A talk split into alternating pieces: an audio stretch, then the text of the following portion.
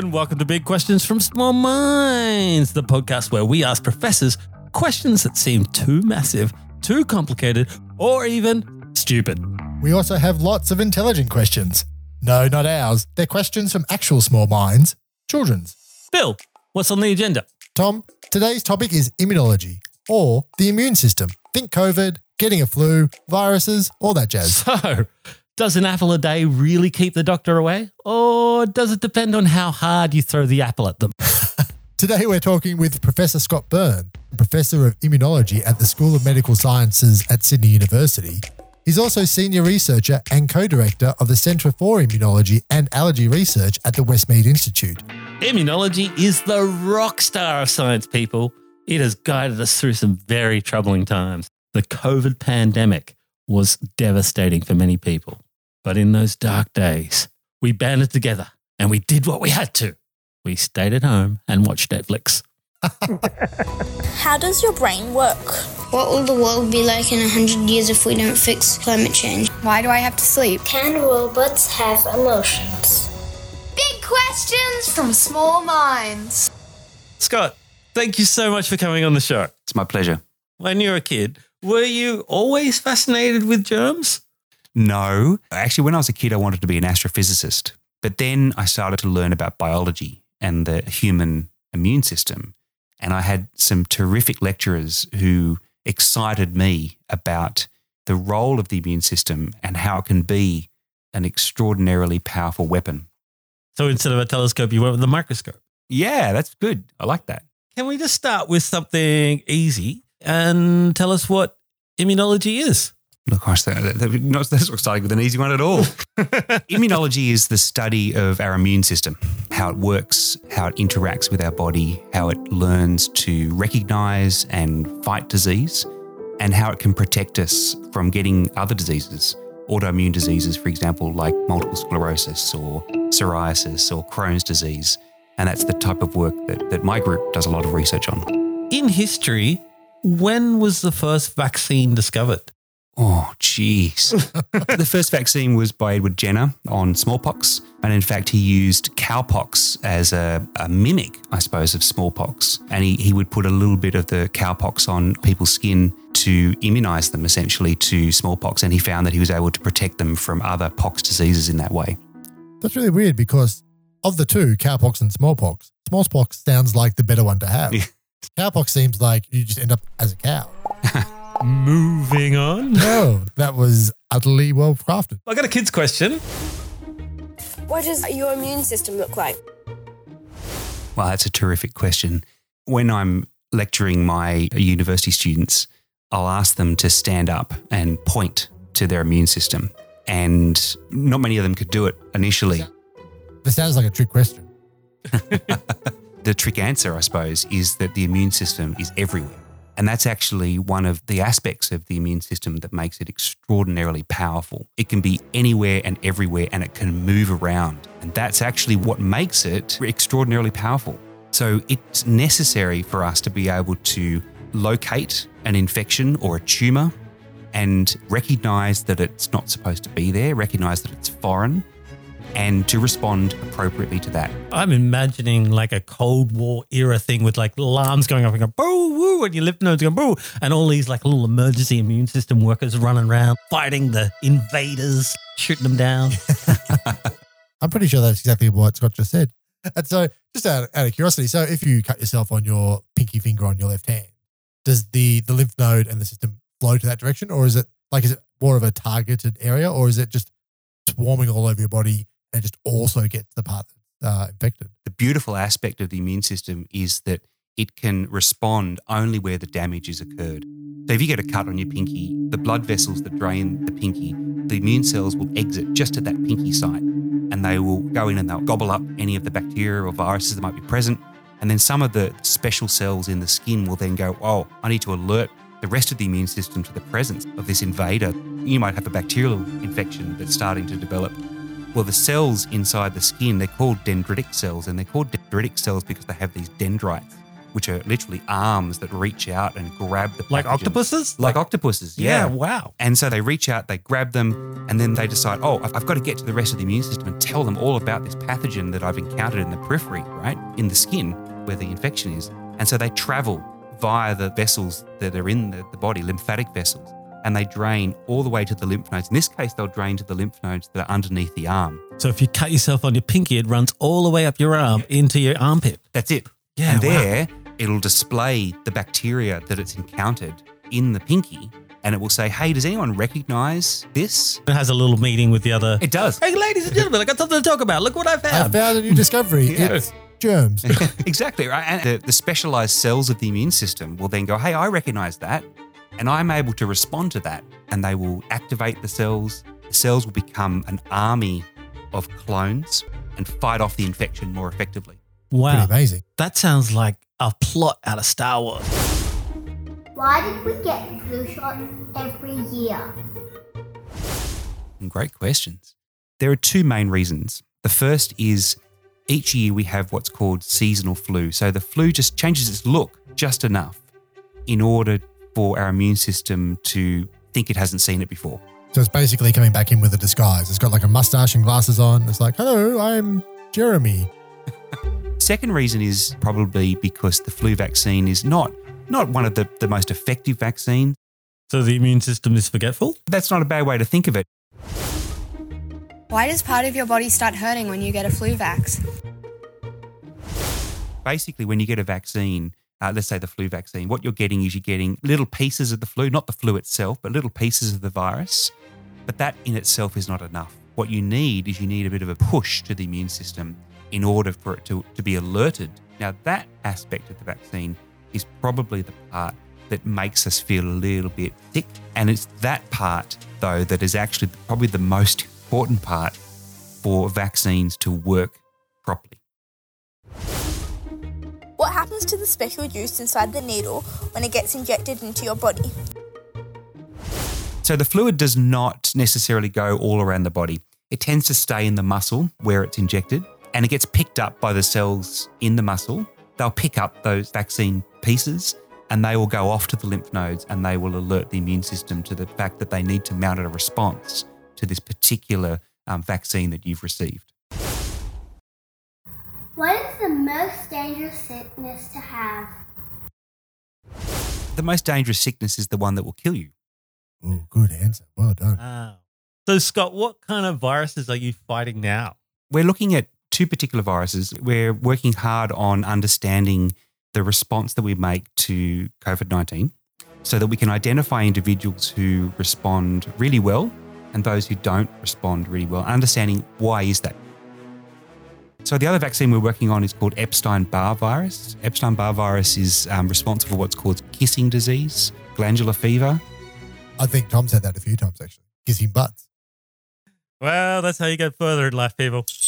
So, would it be wrong to say that you're in the business of germ warfare? Um, personally, uh, oh, Probably best to say no, just No. because, just in case. No, I wouldn't. No, that's not the focus of, of my research. When we think of the immune system, we automatically think of the response we make to bacteria and viruses. But actually, the immune system is being designed to protect us from autoimmune diseases, to essentially uh, make sure that the immune system doesn't attack our own cells. Because if it does that, that can lead to devastating consequences. There are some uh, well known cases of where the immune system doesn't work properly. Um, for example, type 1 diabetes, multiple sclerosis. This is where the patient's immune system starts to turn on the cells of the body. So it's a fine balance between fighting off infections, but ensuring that you don't kill your own cells. What happens to your body when you get COVID?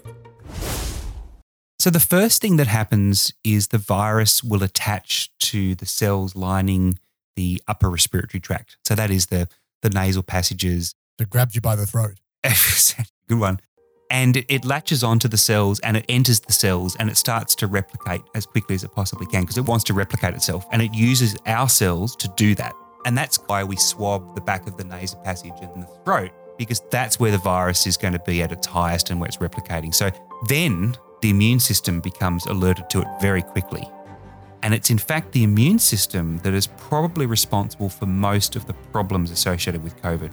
Because you start to get those cells, just like when you get an infection in the pinky, you start to get those cells coming out of the blood vessels in the lungs and the upper respiratory tract, and they start to respond to the viral infection. The trouble is they can't deal with it quickly enough, and so they start to produce all of the things that they've been told to produce, these inflammatory molecules.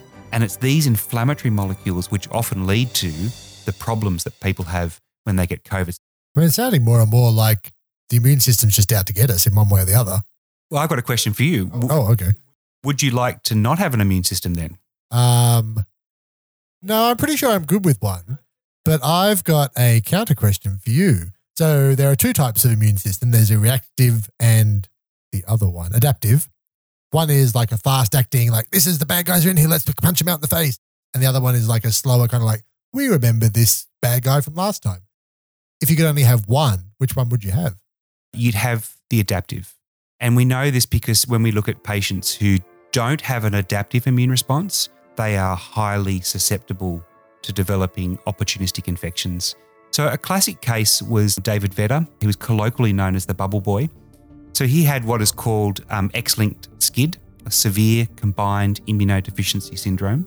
And essentially, he couldn't make the cells of the adaptive immune system. And so, he had to like, rely almost completely on his innate immune system. He had to live in a specially constructed sterile environment, a bubble, because if he came into contact with infections, he, he wouldn't be able to deal with them properly. Because the innate immune system, as you say, comes in punching and quickly, but it can't adapt to the pathogen. And so, what we need to keep us healthy is long lived memory responses that can protect us over long periods of time.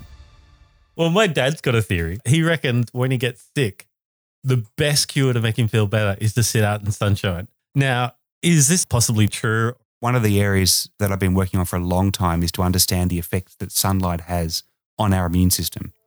Uh, we know that sunlight is a very, very effective carcinogen, which means that it can cause cancer. And of course, skin cancers are a massive problem in Australia. But what perhaps people don't understand also is that sunlight suppresses our immune system. And you might think, why would you want to suppress your immune system?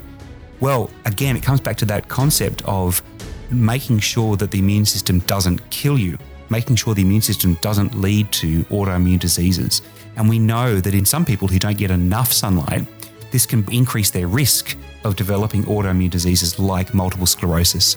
So, back to your question from your dad, maybe not such a good idea because actually we want to boost our immune system. And if the sunlight is suppressing it, that's not going to be the best thing for that.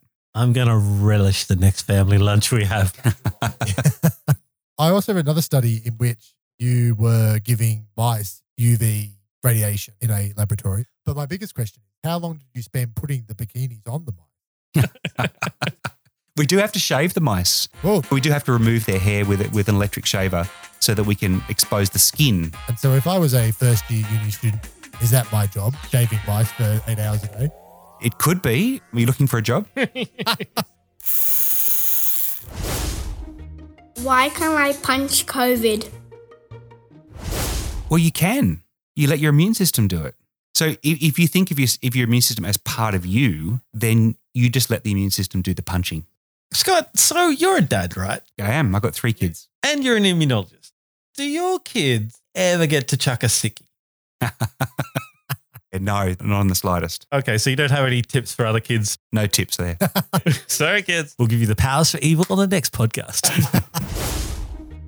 The coronavirus has been on our Earth for a long time. How come it only spread two and a half years ago and not earlier?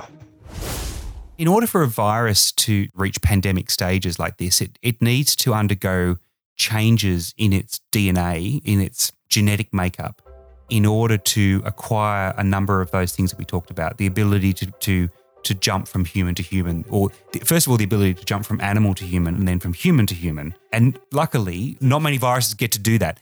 Does it change DNA when it jumps? Well, it can acquire those mutations in a new host, yes. So this is why we get um, variants uh, in, in the from, from human to human transmission. We get the, the um, arrival of new variants like alpha, beta, omicron, and these these mutations are random. And so because they're random, sometimes they will lead to more success. Other times it won't lead to success. So we've had swine flu, we've had bird flu, we've had mad cow disease. Is the animal kingdom trying to kill us? Well, we, I think we've done a pretty good job of trying to kill them over the years, right? So maybe it's getting our just desserts. This is not a political podcast. When Mummy got cancer, why did she need chemo? Why didn't her body stop the cancer? Yeah. So, oh gosh, okay. Mummy's still alive, by the way. Yeah, okay. Mummy's in remission and she's fine. Yes. So the reason the reason cancers develop is because they undergo what are, what is called uncontrolled cell division. So they just divide and divide and divide, and they do it without all the checks and balances that would normally be in, in, in place. The immune system is the part of the body that's designed to stop the cancer. The problem is that the, the cancer cells can look almost identical to non cancerous cells. And so the immune system can often struggle to tell the difference between a cancer cell and a normal cell. And what we're trying to do now is we're trying to develop new types of chemotherapy, new drugs called immunotherapy, which target the immune system and say, hey, there's your cancer cell. We'll tell you, we'll give you the instructions you need to tell the difference between cancer cells and normal cells. And those new immune cells that are becoming activated will go in and fight off the cancer cells. And it's proving to be an extraordinarily effective treatment for cancer. You're really just harnessing the power that your body already has. You are. And just giving it giving it a push in the right direction. Exactly. My question about the immune system is what is the white blood cells weapons made of? The short answer is they're proteins. These are molecules that the cells produce and they excrete them. Right? So one of the white blood cells is called a B cell, and the B cell will produce something that's called an antibody. And the antibody is the protein that the B cell produces that helps to protect us from infections. In the other type of white blood cell is called a T cell. And a T cell will produce different types of proteins which are actually responsible for killing their targets. So you have what's called a cytotoxic T cell. Cytotoxic means cell killer, and it's like a, an assassin. And it produces these protein bullets that can puncture the membranes of, of their targets. Um, and it leads to the death of the cell. So when you get a viral infection, or if you've got a cancer cell that you want to kill, then you want one of these cytotoxic T cells to go in and, and do it. There is a lot of death going on today, people. And so if you took an antibiotic shot and also a probiotic drink, what would happen? Is it just civil war from the belly button down? You wouldn't waste your money on taking a probiotic if you're also taking antibiotics because the antibiotics would just kill off all of the probiotics as well. Wasted my money. Wait a few days till the antibiotics are gone and then maybe take some probiotics. Illnesses, right? They strike everyone everywhere at in inopportune moments. When you have loads of work going on and you're really struggling for deadlines and you're trying to make it and you've got to go on holidays and you want to get all this stuff out of the way, you finally reach your goal, you get everything through, and then you're on holidays and you suddenly come down with the flu. Is it we're postponing our illness or we're putting it off until we've got time? It does. And I've been affected by that myself. I think what you're getting at here is the link between stress and our immune system. And we know that those two are very closely linked. We don't fully understand what those links are. Um, we know, for example, that serotonin is, a, is, a, is an important molecule for our, our mental well being. And the cells of our immune system actually have receptors for serotonin. So, why, why would they have receptors for serotonin, for example? That's crazy. Your immune system knows when you're happy. It does. And it knows when you're stressed. So, what that means in terms of, you know, does the immune system know that you're working to a deadline? No, is the short answer, but it is just responding to the neurotransmitters that your body is producing. So, would it be possible to just battle a raging tiger forever and not get sick? Give it a go. That's a long week. If, you, if you're Monday to Friday battling tigers. You're definitely sick on the weekend then.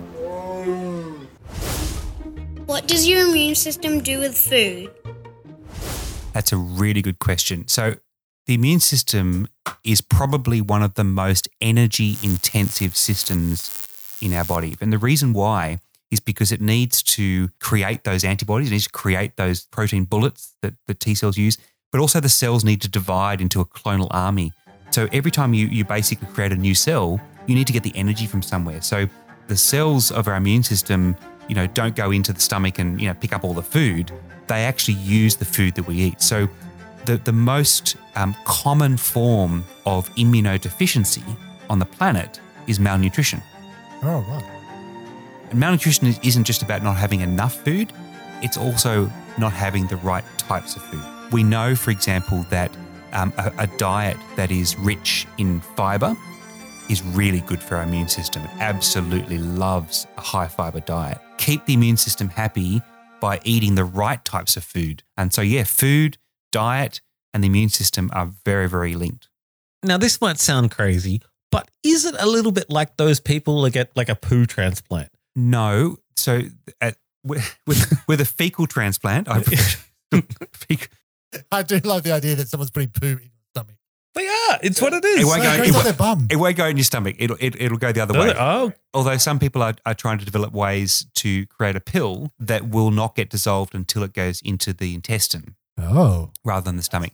But what, what you're getting is actually the microbiome of the donor. to be honest, I just wanted to talk about the poo Yeah, I know. I know exactly where you were going.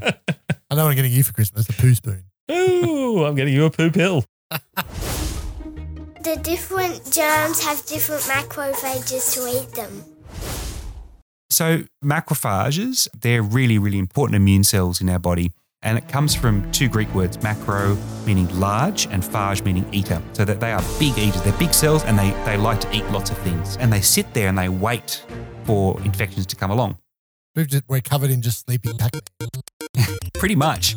You'll be happy to have them though, because their, their, their job is to remove bacteria um, and viruses and parasites and fungi when you come into contact with them. Inside them, they have things that can break down these bacteria and viruses effectively and remove them, kill them. And so when you get an infection, cells in our blood will come out into the infection and some of them will become macrophages. And their job, as their name suggests, is to eat up all of the dead and dying and, and also the bacteria and viruses that are there. And so when they're full, do they do these guys poop things out? Yeah, I've got some bad news for you. They actually they actually end up dying, Uh, unsung heroes. and then and then we excrete them. That is an unsung hero. so, for kids interested in getting into immunology, would you recommend that they collect their snot?